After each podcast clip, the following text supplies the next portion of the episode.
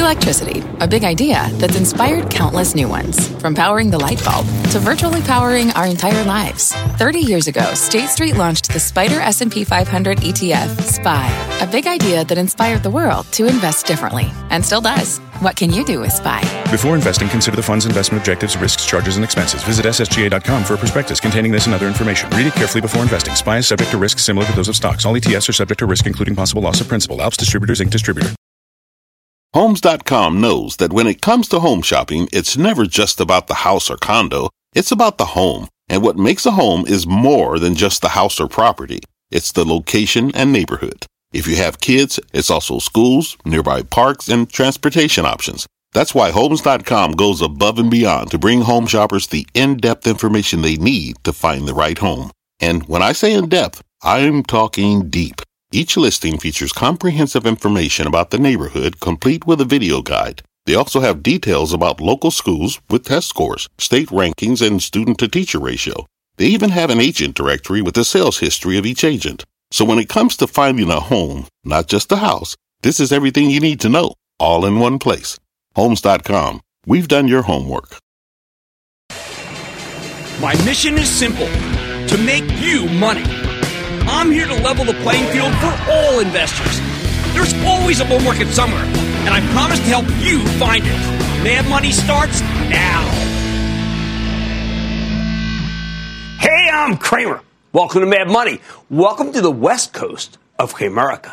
I'll be one of my friends is trying to make some money. My job, not just to entertain, but to educate, teach you, put in context. Call me at one eight hundred seven four three C B C or tweet me at Jim Cramer.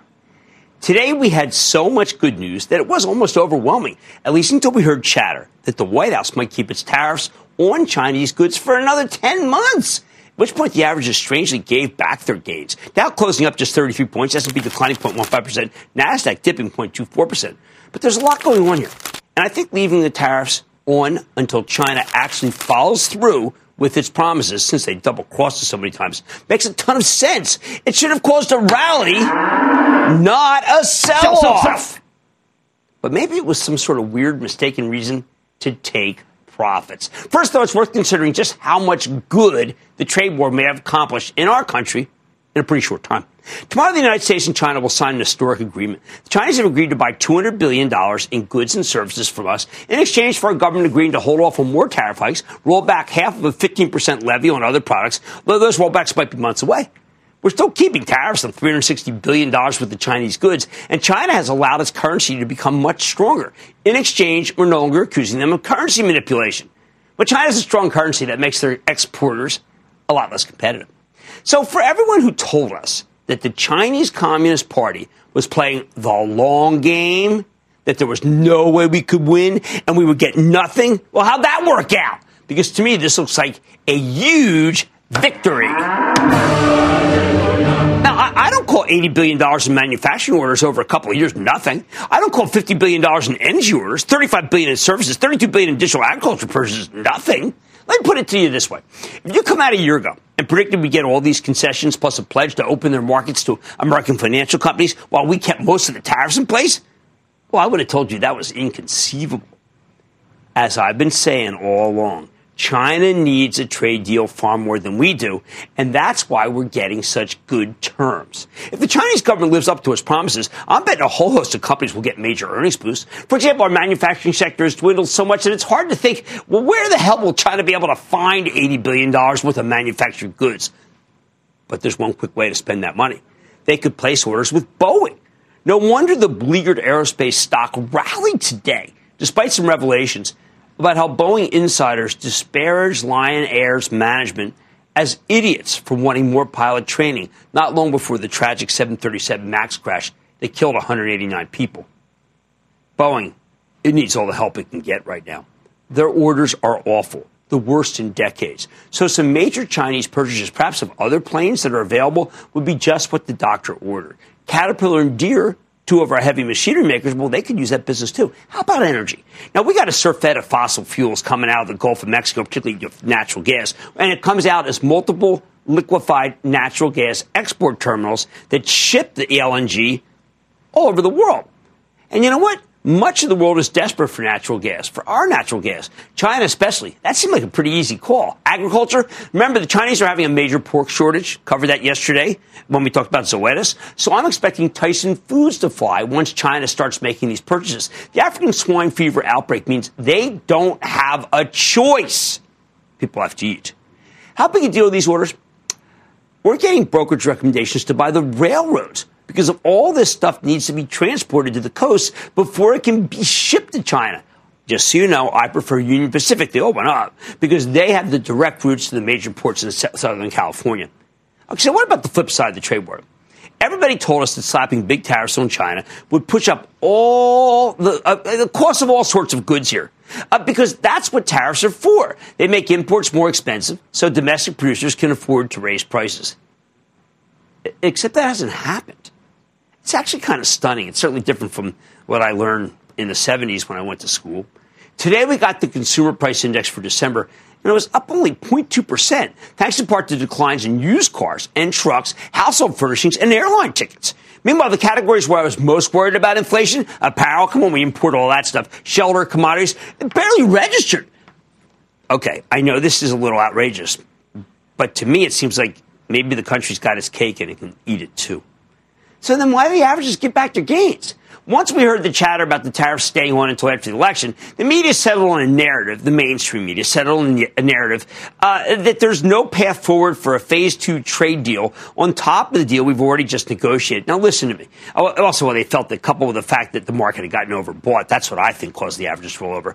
But you know what? What's important here? I think that worrying about the path forward is like worrying about the next game when your team has just won the darn Super Bowl. The timeline here is not what's important. Don't buy into that. What matters is that President Trump won't roll back the tariffs until China follows through with its promise to buy two hundred billion dollars worth of stuff for us. To me, it sounds like, I don't know, it sounds like Reagan, trust and verify with the Russians. Away from trade, we got our first big earnings reports from Delta Airlines, Citigroup, J P Morgan, Wells Fargo. Three out of four were astonishing. Delta reported a magnificent quarter, bolstered by robust U S travel that was far better than we expected. Sure, the company benefited from the fact that all those grounded seven thirty-seven MAX planes have curbed airline capacity, allowing them to raise prices. But after those numbers, the stock was simply too cheap for words, trading just eight times next year's earnings estimates. Delta C E O Ed Bastian called it a horrific holiday season when he was interviewed by our own Phil LeBeau. Then J P Morgan and Citigroup gave you monster good quarters. J P Morgan posted seven percent deposit growth, three percent loan growth, still had strong net interest income despite the decline in the Fed funds rate. That wasn't supposed to happen either. I don't know how this is. I mean, I, a plethora of good news. Hey, by the way, speaking of China, I think the newfound certainty that came with the deal and the trade truce, well, uh, led to a spike in trading. People stopped sitting on their hands, which helped J P Morgan deliver this giant upside surprise. If anything, Citigroup's results were even more impressive when you consider that this is actually the cheapest of the major bank stocks. Citi had excellent growth in all lines, especially credit cards, up double digits. Companies also voracious about buying back its stock. They've now retired roughly a third of their share count over the last few years. Flying the ointment? Wells Fargo.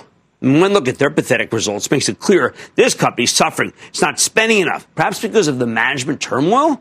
J P Morgan's been able to take market share left and right in this country because it's invested heavily in technology and service. Wells Fargo is lagging behind in taking new accounts, and that's another reason why its stock got hammered. They got to spend a lot. They got to get their act together. Charlie Scharf, new C E O, he's got his hands filled. Now, even though we got a lot of good news, the market couldn't sustain this morning's rally. Again, stocks were overbought, meaning we've come up very far, very fast. But the statistics from these banks show a robust consumer who's still spending within her means. That's an encouraging backdrop, especially if we're headed into some short-term sell-off after a remarkable run. One last positive, the endless rally in the overheated FAANG stocks, well, on the same old price target bump, price target bump, price target bump news, finally seems to have run its course. I say hallelujah. It's good. These stocks need to cool down. Meanwhile, the banks and the airlines have been stalled for a while, and that's how they were able to run on positive stories. Bottom line, if today's afternoon pullback turns into a full-blown decline later this week, you need to remember that a sell-off would be a terrible thing to waste. So many companies doing so well. I'd love to buy them, but at this point, only on weakness. Let's take calls. Let's go to Spencer in Florida. Spencer. Booyah, Jim. Nice, Spence. What's up? So I called a couple of months ago, and at the time, I wanted to start a new position in uh, five and below. And it was trading for around uh, one twenty-five at the time. Right. And he told me to wait for a pullback. So I got in around one eighteen.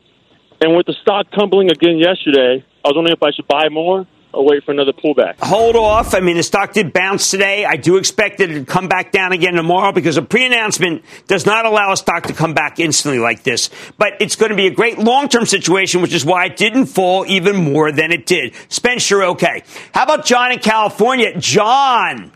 Uh, booyah, Jim. We love you out here in Sacramento. How you been? Oh, John, always good to hear from you. What's going on? Okay, I'm thinking about getting back into the infrastructure play. Saw some hard hats next to Trump. What do you think of U S concrete? No. No, that's a total show-me stock, and so far it hasn't shown me. If you want infra, you buy Caterpillar. All right, look, if we get a sell-off, please don't waste it, but hands sit on them until we do. Mad Money tonight coming to you from C N B C's One Market in San Francisco. Nice day out. Dexcom pre-announced results yesterday at the J P Morgan Healthcare Conference. What does it signal for the stock, though? I got the exclusive. Then, have we gotten too complacent? You know I care about this, so I got to go straight to the empirical data in tonight's Off the Charts. And it's the end of an era for Medtronic. Omar Ishrak is stepping down as C E O. Omar. I sat down with him at the J P Morgan conference to talk about his tenure. So stay with Cramer. Don't miss a second of Mad Money. Follow at Jim Cramer on Twitter. Have a question? Tweet Cramer. Hashtag Mad Tweets. Send Jim an email to madmoney at C N B C dot com or give us a call at one eight hundred seven four three C N B C. Miss something? Head to mad money dot C N B C dot com. Fact. Running a business is not getting easier on your wallet. With higher expenses on materials, employees, distribution, and borrowing, everything costs more. Also a fact. Smart businesses are reducing costs and headaches by graduating to NetSuite by Oracle. NetSuite is the number one cloud financial system, bringing accounting, financial management, inventory, and H R into one platform and one source of truth. With NetSuite, you reduce I T costs because NetSuite lives in the cloud with no hardware required, accessed from anywhere. You can cut the cost of maintaining multiple systems because you've got one unified business management suite. You improve efficiency by bringing all your major business processes into one platform, slashing manual tasks and errors. Over thirty-seven thousand companies have already made the move. See how you'll profit with NetSuite, and then you can think of all the ways you could be spending the money you save. Company retreat in Malibu, anyone? By popular demand, NetSuite is offering a one-of-a-kind flexible financing program for a few more weeks. Head to net suite dot com to start saving. When you're hiring, the best way to search for a candidate isn't to search at all. Don't search, match with Indeed. Indeed is your matching and hiring platform with over three hundred fifty million global monthly visitors, according to Indeed data, and a matching engine that helps you find quality candidates fast. Use Indeed for scheduling, screening, and messaging to connect with candidates faster. Plus, ninety-three percent of employers agree Indeed delivers the highest quality matches compared to other job sites, according to a recent Indeed survey. Leveraging over one hundred forty million qualifications and preferences every day, Indeed's matching engine is constantly learning from your preferences. Join more than three point five million businesses worldwide that use Indeed. Listeners of this show will get a seventy-five dollars sponsored job credit to get your jobs more visibility at Indeed.com slash Mad Money. Just go to Indeed.com slash Mad Money right now and support this show by saying you heard about Indeed on this podcast. Indeed.com slash Mad Money. Terms and conditions apply. Need to hire? You need Indeed.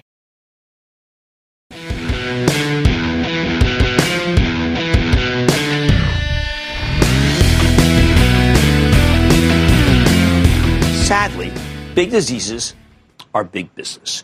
More than thirty million Americans have diabetes. So while we're out here for the J P Morgan Healthcare Conference, I got to take a closer look at one of the companies that helps manage the condition, Dexcom, the maker of a continuous glucose monitor that measures your blood sugar levels without the need to constantly prick your finger for a blood sample.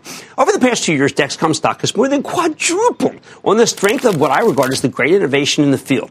But this is what, uh, kind of a, what are we going to call it, a what have you done for me lately market. And yesterday we got a confusing forecast. Company pre-announced strong revenue for the fourth quarter, shockingly strong.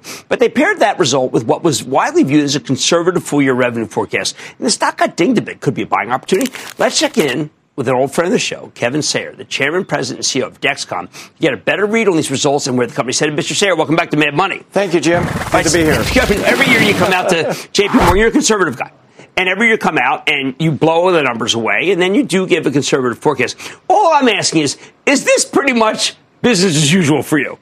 This is business as usual for us. We lay out a forecast that contemplates, for example, pricing changes in the market. I talked yesterday about the fact that our foreign growth will be faster than our domestic growth this year, so that's a lower revenue per year, patient per channel. And also, Medicare is a little lower than our traditional commercial insurance. And as we move our product to the pharmacy, our revenue per patient per year is a little bit lower. So we've contemplated those things, competition. And if things uh, go better, we'll tell everybody. But we, we know what we did to build these numbers. It's consistent with what we've done okay. in the past. Okay. Now, one of the things that people tell me is, hey, Jim, I know you love this thing, but everybody who can uh, get everyone who has it is taking it.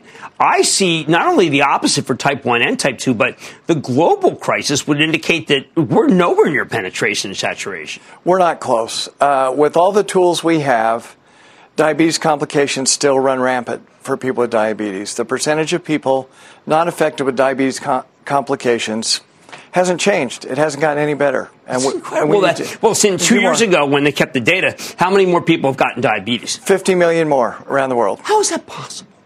How could there be such an epidemic? It, it, our diets, our nature, quite frankly, what's going on with the way we live combined with, with genes and everything, it's just more and more frequent. And it's not that easy to identify anymore either, it, particularly in type two. It used to be, well, type two, that's somebody obese who doesn't exercise, whatever. It's not the case anymore. Now, you do have a uh, new iteration coming up, the seven, got the six, and now wildly proper, uh, uh, positive. Uh, how small is this one going to be? The seven is a little bit smaller than a quarter circumference, a little bit a little bit thicker, but but smaller. It will be a fully disposable platform, so a patient will wear it for their wear period, uh, hopefully out to fourteen or fifteen days, throw it away and put another one on. We're doing what patients want. Uh, they want it simpler. They want it easier to use. Yeah, you are consumer-oriented, uh, uniquely out here. I talked to a lot of companies. They're doctor-oriented. Uh, that they're medical profession oriented, but you're consumer oriented. We are, because it's our patients who wear that device every day, and it's our patients who depend on it for, for, for their life and with that information. We started as physician oriented, actually, and we made a very conscious decision. We still work with the physicians right. and talk with them, but we made a very conscious decision about four years ago when we hired a new marketing team. Let's go consumer, not healthcare. It's really and working out. It's, uh, it's been very helpful. I told people that you were on, and there are people who email me immediately because they're. I, I've got to tell you this. Let me give you one. Uh, this is my friend Eric. He writes, uh, "It is." He loves Dexcom. He says, "It is literally seeing the motion picture of what your blood sugar is doing, allowing you to figure out what happens when I go for a run, eat pasta, et cetera" It absolutely does. And even if you don't have diabetes, because you know I wear these things uh, a bunch, Jim. Right. Uh, we watched the football game together in the suite last night, uh, and I had a bowl of chocolate-covered pretzels next to me, so I had a few. And then I looked at my glucose readings this morning, and yeah, I'm sorry, no more chocolate-covered pretzels wow. for me. It, All right. Because your blood sugars, it's just so much mean higher. Mean taskmaster. Yeah, no, for me, uh, as you work on being healthier, right. you, you learn things from a C G M, even without diabetes, with exercise, you learn what that does to your glucose for the day. It's really important. Now, it's so important that we have to address the notion of the outage that happened after Thanksgiving, because I know that you were um, you addressed it head on. You did yeah. not bury it. No. You did not act like it happened. So tell us what the circumstances were and the outcome. Certainly. Uh, we have a feature in our system where patients on our system, on their phones, can share data with other caregivers okay. or other loved ones. That data comes from a server architecture that, that, that we put together. We moved that those ser- servers to a bigger platform uh, earlier last year. And uh, over Thanksgiving, we had some issues with the servers, and they went down. And nobody's in the building in Thanksgiving. You know, it was the Saturday of Thanksgiving. We got our message out, and we eventually got it fixed. There's some great learnings for us here. In fact, Jim, there are three of them I'd like to go over. The first one, as I said earlier, this was our fault. We could have been more diligent in what we did, and, and we won't let this happen again. You know, the second thing we learned is communication. When our when when we have something like this, we're kind of perfectionists, so we want to fix right. everything. Right. Well, we couldn't fix this immediately. It took us some days. So while we communicated in eight hours that they were down, we didn't have continuous messages and, and, and, and other things. We've done. We've taken measures to now, change that. That won't happen again. No, because we're going to put live messaging in our app. We're also going to put like a server status report on our web page. So if you, if anybody's experiencing a difficulty, they can go look at there that. But the third thing we learned, how important is this? Because based on the reaction That's of everybody, right. people are calling reporters. They're calling all over, everywhere, to get out that our servers are down. And and as I'm hearing from people and getting emails, I'm going, wow, we have a big responsibility here. Well, this you addressed it immediately and you addressed it swiftly and uh, and sternly. Yeah. I think that's right. One last thing I don't want to leave on that note. No. Uh, two partnerships, Livongo, a company that we've recommended many times, Eli Lilly. These yes. are meaningful partnerships for you. They are meaningful partnerships. On the Lilly front, we're going to have integrated devices with their smart pens, and, and, and they're working on an insulin pen as well. You. They love you. Uh, we, we really like working with them, too. Yeah. On the Livongo side, this is a data partnership whereby they'll get data to put into their coaching platform to offer better recommendations to their patients. You know, as we talked about intermittent glucose right. measurement, rather than four finger sticks a day, let's give you two hundred eighty-eight points. Amazing. And, and Verily was like that, too, your partner from Google. Partner from, from Verily is going very well. I, I signed it yesterday. Their Onduo platform is uh, beginning to get mature also. Well, look, you're straightforward, uh, you're tough-minded, and you delivered amazingly for your consumers, for as well consumers. as your shareholders, as I know the consumers are what you care about the most. It's Kevin Sayer, the chairman, president, and C E O of Dexcom. We mentioned a tough issue, this Thanksgiving outage. I wish every executive would address it the way Kevin ad- addressed it. Head on, honest, and forthright. Mad Money's back after the break. The spirit of performance defines Acura, and now it's electric. Introducing the all-electric Z D X. Acura's most powerful S U V yet. While what powers their cars may change, the energy that makes Acura never will. Crafted using the same formula that brought them electrified supercars and multiple IMSA championships, the Z D X has track-tested performance that packs an energy all its own. With a premium Bang and Olufsen sound system and up to three hundred thirteen mile range on a single charge, and a Type S variant with an estimated five hundred horsepower, the Z D X is everything they said electric could never be. It was built with the driver in mind, just like Acura's been doing since the beginning. We could talk all day, but the only way to experience this electric performance is to drive it yourself.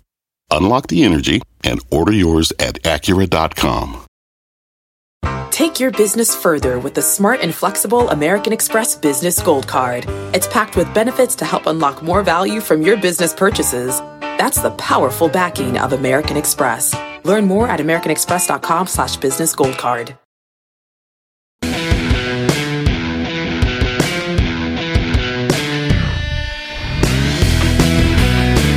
Have we gotten complacent? I keep worrying that this market has way too much momentum, that stocks keep rallying on the same old news. I don't like that. It's something that could potentially set us up for a real rude awakening. Sell, sell, sell. That's why tonight I want to get a little more empirical. That's right. I want to read on the situation by going off the charts with the help of Mark Sebastian. He's helped us a lot. He's a brilliant technician who's the founder of Option Pit dot com. He also is my colleague at Real Money dot com, where I blog. He's our resident volatility expert on Mad Money. Now, Sebastian has a tried and true methodology. He spots sell-offs before they happen by watching the C B O E Volatility Index. Call that the V I X for short. It's also known as the fear gauge. And that measures the level of implied volatility in the S and P five hundred. When investors are afraid, the V I X roars higher. When investors are confident, it stays low. The most important thing, though, is that normally the V I X and the S and P tend to move in opposite directions. And that's why they call it the fear gauge. The V I X is supposed to go down on up days. It's supposed to uh, go up on down days. But there are times when that pattern falls apart. And this is what Sebastian's always watching for. When the market rallies and the V I X rallies with it, that tells you lots of investors are afraid and we might be headed for a serious pullback. We saw this happen a couple of times last year. I want you to take a look at this pair of daily charts. These are, uh, you can see this daily right up there. These are the S and P five hundred on top and the volatility index, or the V I X, on the bottom. Last April, the S and P went up for several days in a row. So you go back here, all right? You see these up days? Uh, and the V I X also started moving higher. Well, sure enough, the market experienced an orderly sell-off and the V I X spiked. All right. Then last September, go over here now, the S and P was flat for several days, right in a row, while the V I X moved up and we had a little mild rally. Uh, it, it was a little, not big. It was a mid-rally uh, that really was a good, important one that we caught before, though. So what does Sebastian think we should be looking at right now? Believe it or not, he thinks we're in better shape than you believe. And this is important because a lot of people, including me, sense too much complacency. Why don't you take out, check out this shorter-term pair of daily charts? So we're looking at the S and P five hundred and the V I X, and we're going back to early October. For a couple of days, it looked like we were in trouble, right? The S and P was roaring, but the V I X also started ticking up. That's the classic warning sign that Sebastian's always looking for. However, in recent days, the S and P continued to climb while the V I X has collapsed. Look at that. And that is actually an encouraging sign. So just when I'm worried about complacency, he's telling me be careful. It's not, it shouldn't, there isn't a lot of complacency. Option traders, remember, the V I X is based on the action in the options market. Simply, uh, simply aren't putting on more hedges. They're not putting on more hedges as the market rallies. Fear isn't rising. It's actually falling. In short, Sebastian says the V I X is giving you the green light to stick with this market going into earnings season. So here I am concerned about complacency. And he's saying, listen, here's what you got to worry about. There's no spike simultaneously with this run. A spike simultaneously with this run would mean we should be worried. We're not done. We got to confirm this. We want to look at the C B O E V I X Volatility Index, uh, which measures the volatility of the V I X itself. Think of it as a more sensitive way to detect changes in the fear level. And right now, the V I X, it's been collapsing too.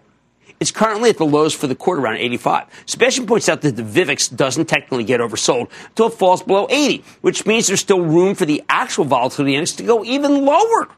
Now, I got to tell you, that's a much more encouraging story than I expected to see at this point in the cycle. I was very concerned that there would be, frankly, that we're all just kind of just, you know, what's the best graveyard? But, and this is a very big but, even though the overall fear level is extremely low, Sebastian notes that this market has never been more jumpy on a small pullback. So let's go back to that pair of charts showing the S and P five hundred and the V I X since October. Take a look at what happens when the Dow had modest down days. The V I X spiked each time. Uh, it, now, look, it spiked hard. A tiny decline in the market produced a big move in the volatility index. This tells Sebastian that there are a lot of investors with itchy trigger fingers who are ready and waiting to start hedging the moment things start going south. Wow, that's a major problem. Why? Because Sebastian uses the V I X like an early warning system to detect some serious sell-offs before they go into overdrive. Given the recent action, he thinks we'll have a much shorter warning than usual. Now, we may only get two or three days of the, uh, of the V I X rallying with a flat or up market before we see some sort of breakdown in the averages. So you got to be pretty wary here. Basically, Sebastian thinks the volatility index is giving you a green light here, but it is a very stale green light. Sooner or later, we're going to get that pullback, and you know I'm worried about that. And it'll happen with less warning than usual, and not just like the decline we had intraday today. That's not what he's talking about. We're talking about a couple-day big decline. However, he believes we have more room to run before the inevitable pullback. The bottom line, the charts as interpreted by Mark Sebastian suggests that this red-hot market still has legs, but it could also turn on a dime. So be careful out there. Let's speak to Tone in Washington, D C. Tone. Yes, sir. Yes, sir. Hi, Tony. It's Jim. Hey, Jim. I'm a twenty-three-year government employee, max T S P contribution. In late September, I did an inter-fund transfer to G. I want to know, when is a good time to move profits back into the market, and should I never move profits again until retirement in two years? Okay, Tone, I mean, we want to move in on a big break, and I know what's so annoying is we just aren't getting that big break. But you just got to stay. You got to stay the course. I think if you don't stay the course, you're going to end up regretting it. So let's just be calm, be cool. If it doesn't come in, it doesn't come in. It's okay to miss it. And you got two years. Okay, ride it out. Same strategy the whole two years. All right, the chart suggests, well, just one thing. Tone, don't put it all in if you only have two years left. The chart suggests this incredible market still has room to run, but it can also turn on a dime as it has before. So stay a little cautious, but you can stay in the market. The chart suggests this incredible market has still room to run, but it can also turn on a dime, so stay cautious. Much more Mad Money ahead. Medtronic has returned approximately two hundred seventy-five percent to shareholders since C E O Omar Ishrak took over in twenty eleven.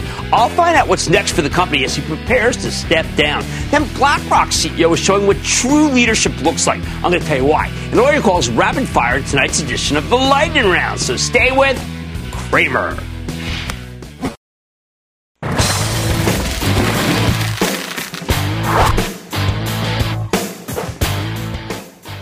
A year ago out here at the J P Morgan Healthcare Conference, Medtronic, the huge medical device maker, gave what I thought was a very bullish presentation. But the market reacted negatively to some short-term headwinds. When we spoke to Chairman and C E O Omar Ishrak at the time, he told us to focus on his company's incredibly bright future and not worry about the nickel or pennies that people were focused on. Fast forward to today, he clearly nailed it. Medtronic's stock has surged from the low eighties, where it was when I interviewed him last, to one hundred seventeen dollars. Now, I think it's got even more upside thanks to the strength of its amazing pipeline. But don't take it from me. Earlier today, we sat down with Mister Ishrak again to talk about the future. Take a look.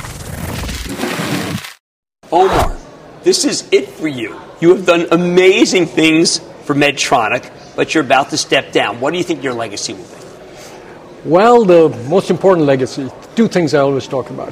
One is uh, the number of patients we've served.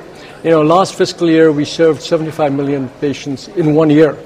When I started, it was, the number was more like twenty million a year. So just watching that and the impact that that has had on people is a huge thing. And, and I think the company's positioned to extend that further. The other and most important thing is the team in Medtronic, the people that we have there now, the leadership. I'm, I'm really thrilled with Jeff Martha and, and, and his leadership and the team below him. And what's more is that general managers that we have running these individual businesses who care and are passionate about each area in healthcare. I think if he can keep that, sustain it, and grow it, that's all I need. Well, will he be, and I'm sure he will be, because this is in your D N A, continue the industry leadership in technology, which is how I view Medtronic? Absolutely. Absolutely. And it's not just Jeff, but it's the team below him. And like I said, general managers below the business unit presidents and group managers and so on. Down in the guts of the organization, technology is the thing that drives Medtronic. There is one other aspect to the technology, though. Our technology is used purposely to what we say alleviate pain, restore health, or extend life. In other words, make an impact. So we don't do solutions per se, we address problems. And that's in the culture of Medtronic, and I think that's what separates Medtronic from other like technology companies, and one that guarantees a sustainable future. Last year, mm-hmm. at this conference, you gave a presentation.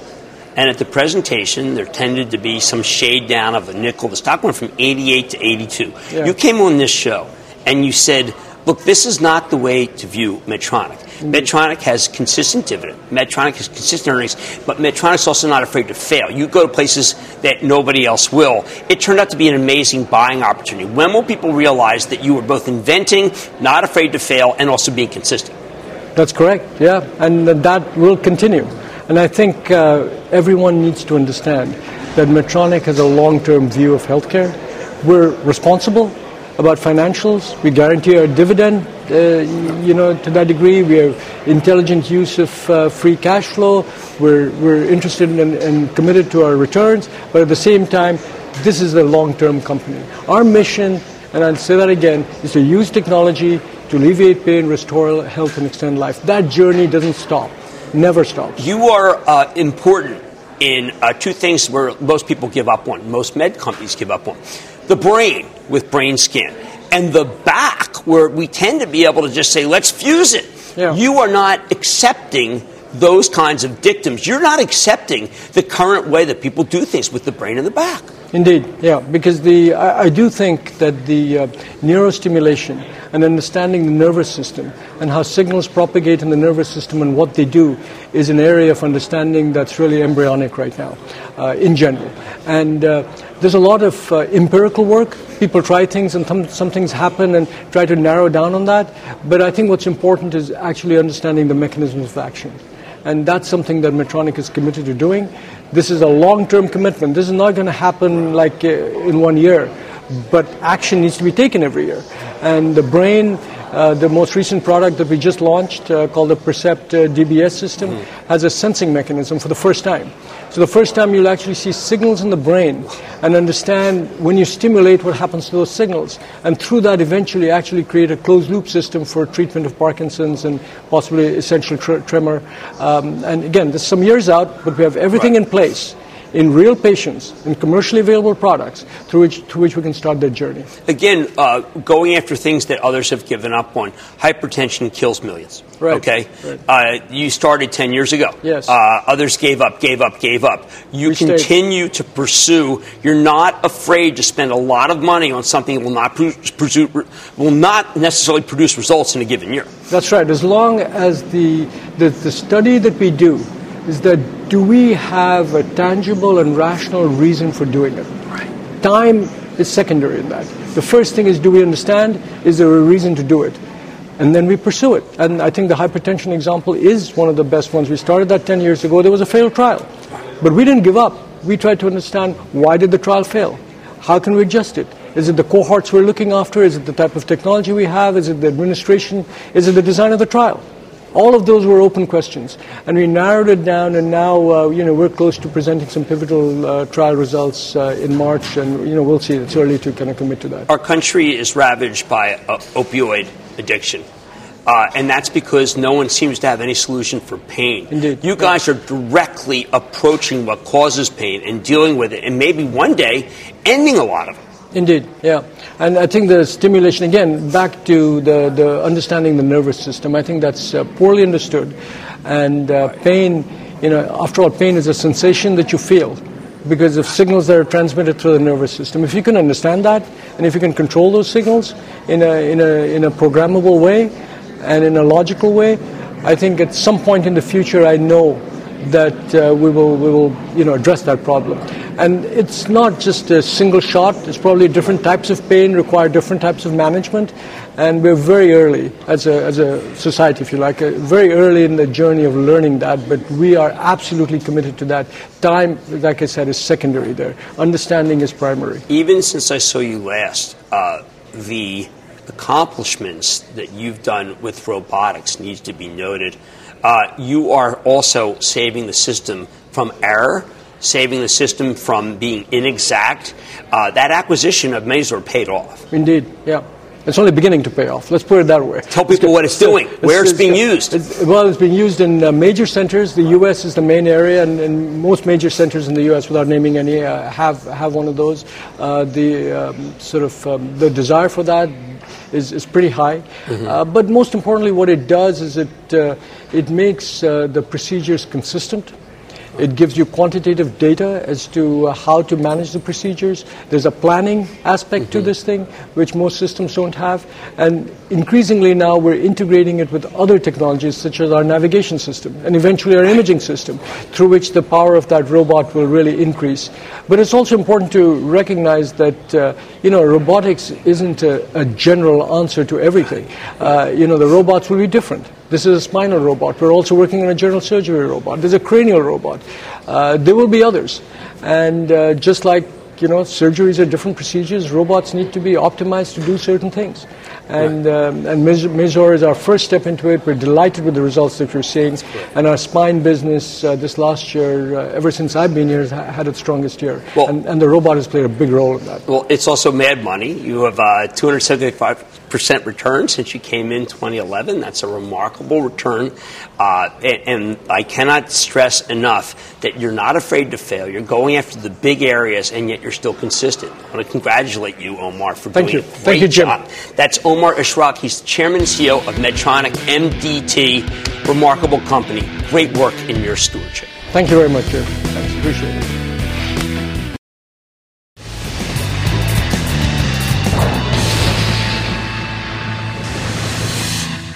It is time. It's time for the lightning round question. That's wrap for our calls. One another, seven and seven. It's all ten. Bye, bye, bye. So, so just go to the phone. Stop waiting. We'll play the sound.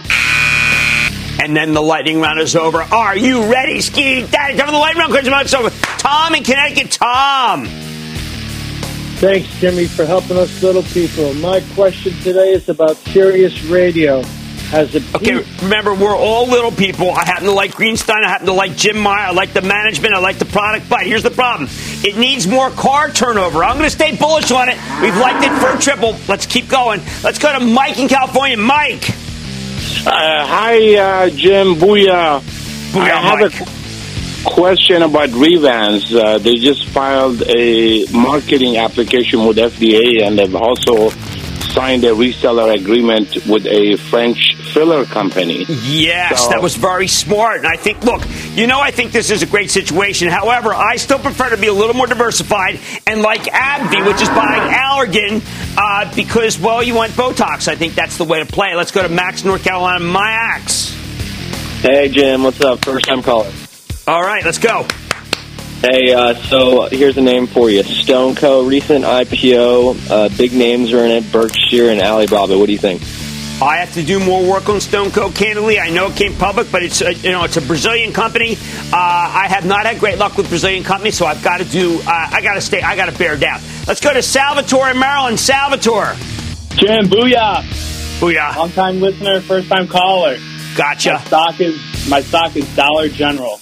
Oh, my. Dollar General has negotiated and navigated these tariffs, and they've done a fantastic job, better than Dollar Tree. It's a winner. Also better, by the way, than Five Below, which is now like twenty below, Five Below. Let's go to Darwin, Darnell, no, Darwin in Texas. Darwin.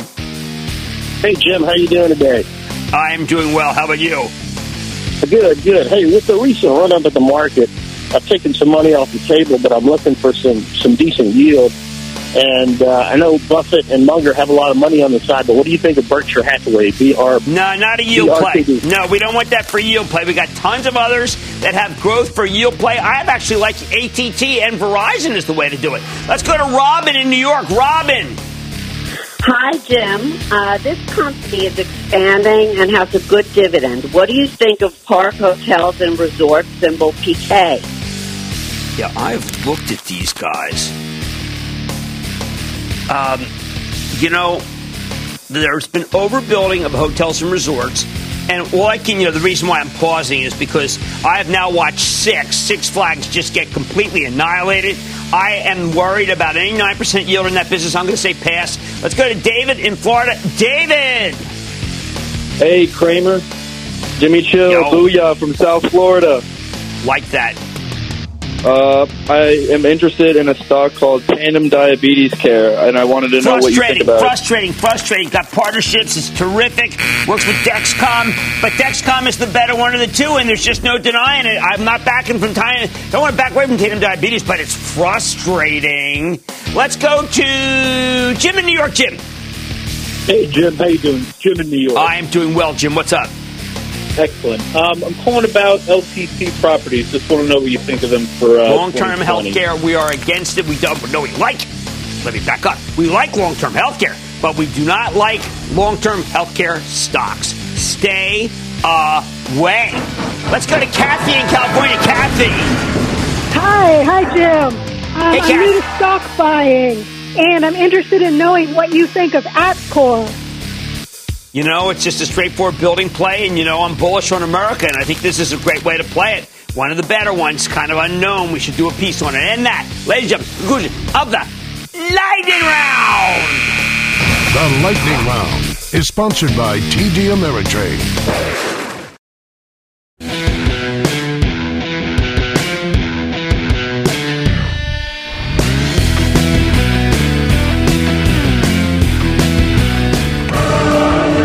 Something huge happened today. A total positive game changer. Larry Fink, the C E O of BlackRock, a seven trillion dollars investment firm, said that his company will now make investment decisions based, in part, on a company's commitment to environmental sustainability. Hey, this isn't some little hedge fund focused on environmentalism. It's one of the most important investment firms in the world. So what does this mean for you? From now on, a company that can't prove it regards the Earth as a stakeholder is liable to get a lower price-to-earnings multiple because serious investors are now going to pay up for sustainability. That's a very big deal. I cannot stress this enough. For way too long, it, it felt kind of like that we were fiddling while Rome burns. Climate change is a serious threat to our future, but nobody wants to deal with it. Way too often corporate executives and their shareholders simply don't care about this stuff. There's a lot of lip service, a lot of, well, we got to do more, but not much action. I get it. It's not supposed to be their job to care. Well, that ended today. Those of us who feel strongly about this issue have lacked a champion. Now Larry Fink is that champion. Not only does he manage the most money, he also holds the moral ground and is revered by almost every C E O I've ever asked about. Fink was self-effacing and emotional in his amazing interview with C N B C's Andrew Ross Sorkin, but his rigor is never in doubt. As he said in his note today, quote, the evidence on climate risk is compelling investors to reassess core assumptions about modern finance, end quote. That, con- that comment right there says, we don't care whether or not you believe in climate change. We will punish your stock if you don't do something about it. We don't care if you believe in it. Don't think of this as some sort of bleeding heart thing. It's purely a risk assessment. If there's even a fifty percent chance that the dire predictions of climate scientists are true, and I actually kind of think that they are, well, it's going to be very bad for business. And if capitalism can't regulate itself on this issue, you better believe governments around the world will eventually do it for capitalism. Fink will be introducing funds that will avoid fossil fuel-oriented companies. BlackRock will take to task those companies that don't do enough, something that could lead to some high-profile proxy fights that no company wants to be in. I scrutinize hundreds of companies looking for this co- the commitment and try to address every one of them. And everyone, every C E O who's on gets a question from me about this. It's necessary. Even if you don't believe in the issues, and I do wholeheartedly, you still have to care if you want to pick stocks, because BlackRock cares, and they've got seven trillion dollars under management. Now, I often joke about how these issues can't really be factored into what you're willing to pay for a stock. For decades, I quite candidly, cavalierly said things like, well, what does that have to do with the price-earnings ratio of Bristol Myers? I was contemptuous of anything that didn't directly relate to the earnings, and for a good reason. I was gaming the big institutional money managers. They didn't care about this stuff, so why should I? But after today, the big money managers do care, and that changes the equation, people. Boards will now ask C E Os what they're doing to help save the planet. Powerful investors like Fink will insist on knowing what a company's plans are to address climate change. Fund managers will start to sell stocks of companies that ignore these issues.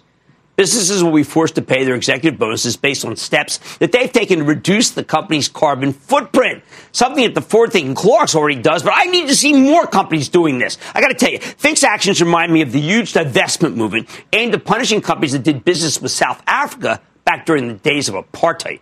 Many of us protested against universities that kept endowment money in companies that profited from the criminal apartheid regime.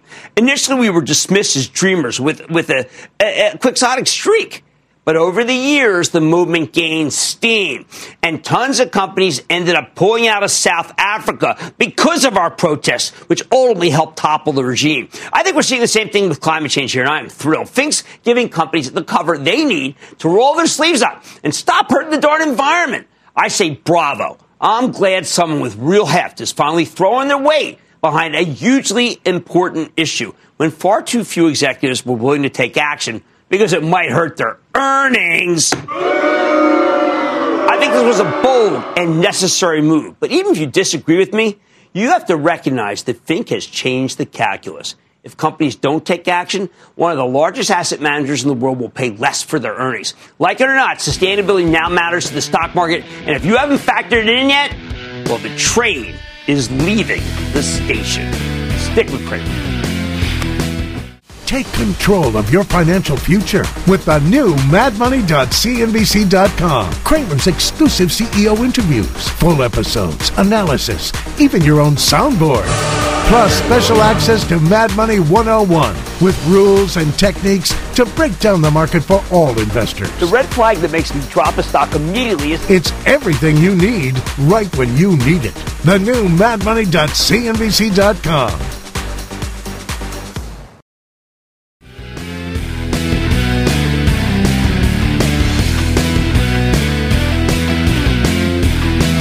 I've been what's called a case-by-case person all my life. Case for economics and what the president's doing with tariffs. I think it is working. It's actually been fabulous, and the Chinese are capitulating. Case by case, what Larry Fink is doing with climate change, that is so important to me. I hope it's important to you. Larry Fink is going to make it important whether you like it or not, and he is going to change things. Business is a great source of social change. Like I said, there's always a bull market somewhere. I promise I'll find it just for you, right here on Mad Money. I'm Jim Cramer, and I will see you tomorrow.